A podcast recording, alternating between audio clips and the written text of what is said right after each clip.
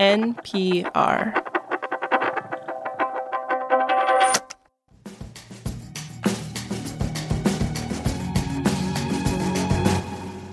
Hey, Robert, are you on a stakeout? You're staring so intently through that pair of binoculars. Wailin, I have my eyes locked on this government fortress looking building in DC. It's the home of the Federal Reserve. Apparently, they're meeting behind closed doors over the next two days, and I'm looking for some sort of sign of what they're going to decide.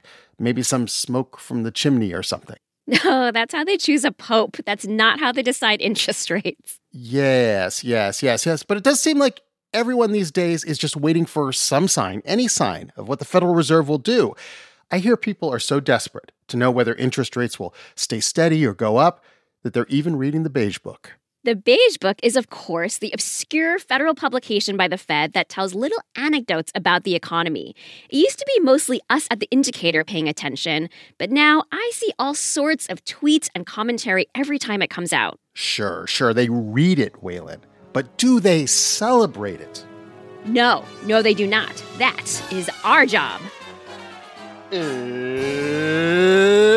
the Beigie Awards, our eight times a year salute to the art and science of telling stories about the economy. I'm Robert Smith. And I'm Wailin Wong. As we wait to see what the Fed will do this week, we'll let you know what tea leaves we can read from the Beige Book, a tarot card reading for the economy, if you will. I just flipped over the Knight of Swords. Is that good for the economy? Bad? We'll interpret after the break.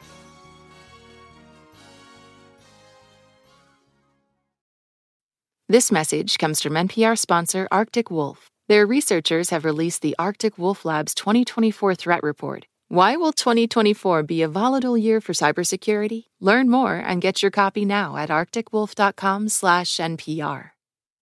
This advertisement comes from our paid sponsor Fundrise. High interest rates mean that real estate assets are available at a discount compared to previous valuations. The Fundrise flagship fund plans to expand its billion dollar real estate portfolio over the next few months. Add the Fundrise flagship fund to your portfolio at fundrise.com/indicator.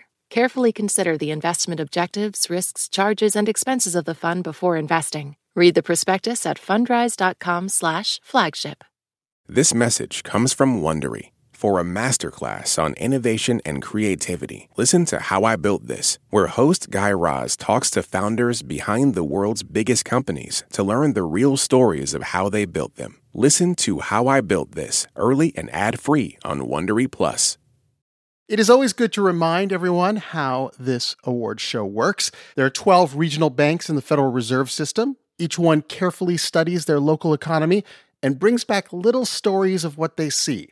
They collect these stories in the Beige Book, and we tell you the best one. All right, let's get right into it. The winner of the Beigie Award, envelope please. Oh my, it's the Richmond Fed. Coming to the stage is Joe Mengedoth from Richmond, Virginia. We spoke to him on September 8th. It has been a while since Richmond took the stage. Thank you. Thank you. I humbly accept this award on behalf of the Beige Book team at the Richmond Fed. Robert, please do me the honor of reading the winning entry, which is about the latest challenge for American manufacturing.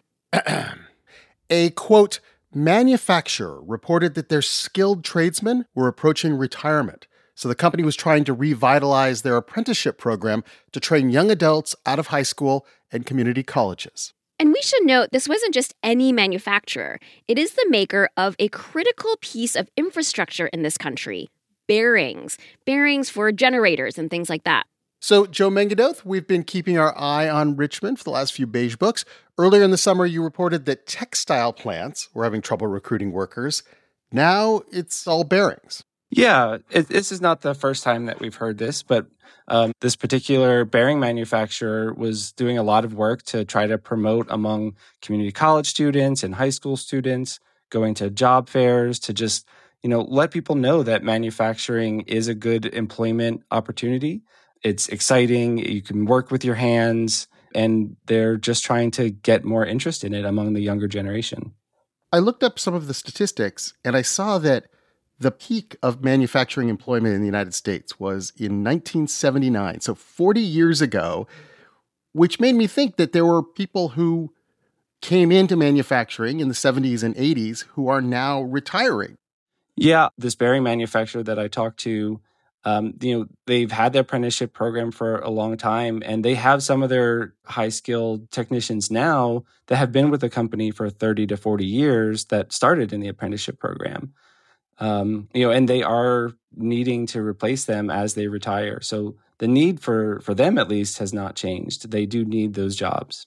Now, the way the Beige Book works is that all of the stories are anonymous. It allows companies to speak freely if they don't have to reveal their names. And the Richmond Fed did not tell us the name of the bearings manufacturer. But in this case, the bearings manufacturer called us. They wanted to get the word out about their open jobs. Yeah, it, it was amazing. I, I found myself speaking to Adrian Bardet, Vice President of Sales and Marketing at Pioneer Motor Bearing Company in North Carolina, outside of Charlotte. And they make something called a fluid film Babbitt bearing. I'll tell you that you could not flush your toilet, you could not turn on your light switch without a fluid film Babbitt bearing. Let me explain because this blew my mind.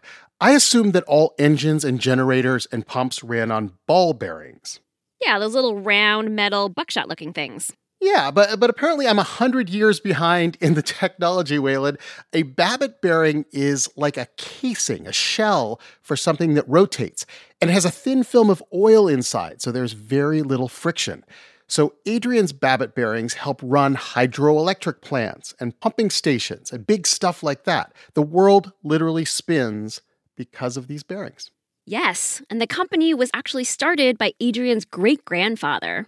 It's funny, we, we still make the exact same thing we made over 100 years ago, and we have not grown at all since that.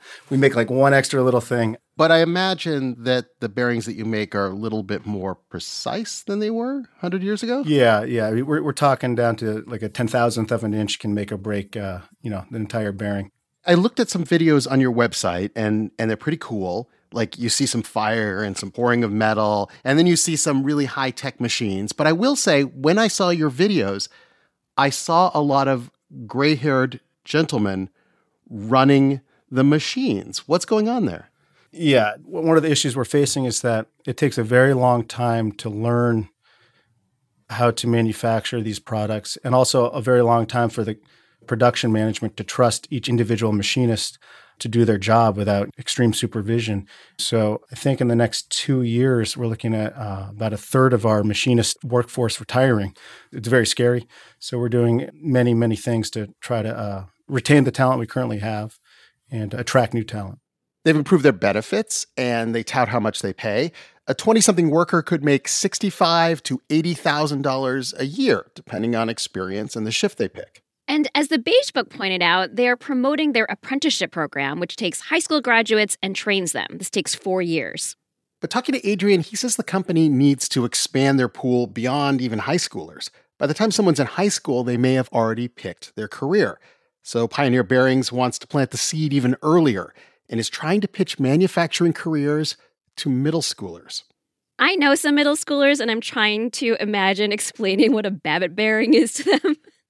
I think it's a tall order. All they need to see is the is is the fire and the cool machines. And then they'll be like locked into this career. and Adrian says they also have to explain something to their parents.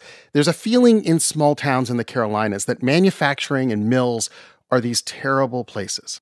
The historical view of those textile mills is dirty and dangerous work. I mean, unfortunately, you know, there's stories of workers that died in fires because the doors were locked or chained shut. Those stories stick around and, you know, they're told from one generation to the next. And it's that stigma that we're fighting. I like to think we have a pretty good work environment. It's fully climate controlled, but that's not saying much. Uh, you know, you're allowed to leave if you have to go outside. but uh, it's definitely nothing like manufacturing used to be.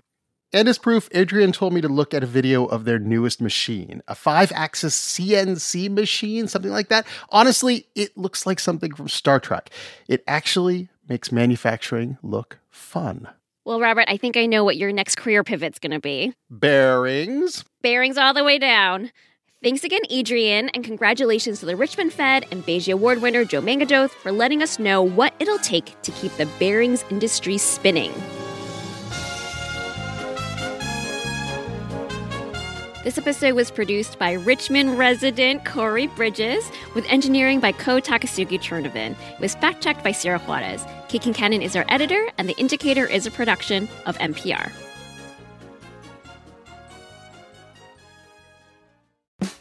On this week's Wild Card, we talk with Issa Rae about those moments where our lives could have gone another direction. Definitely wasn't supposed to be with that guy at all. At all. But I still think about it. I'm Rachel Martin. Issa Rae tells us how to make peace with the path not taken. That's on the Wild Card podcast from NPR, the game where cards control the conversation.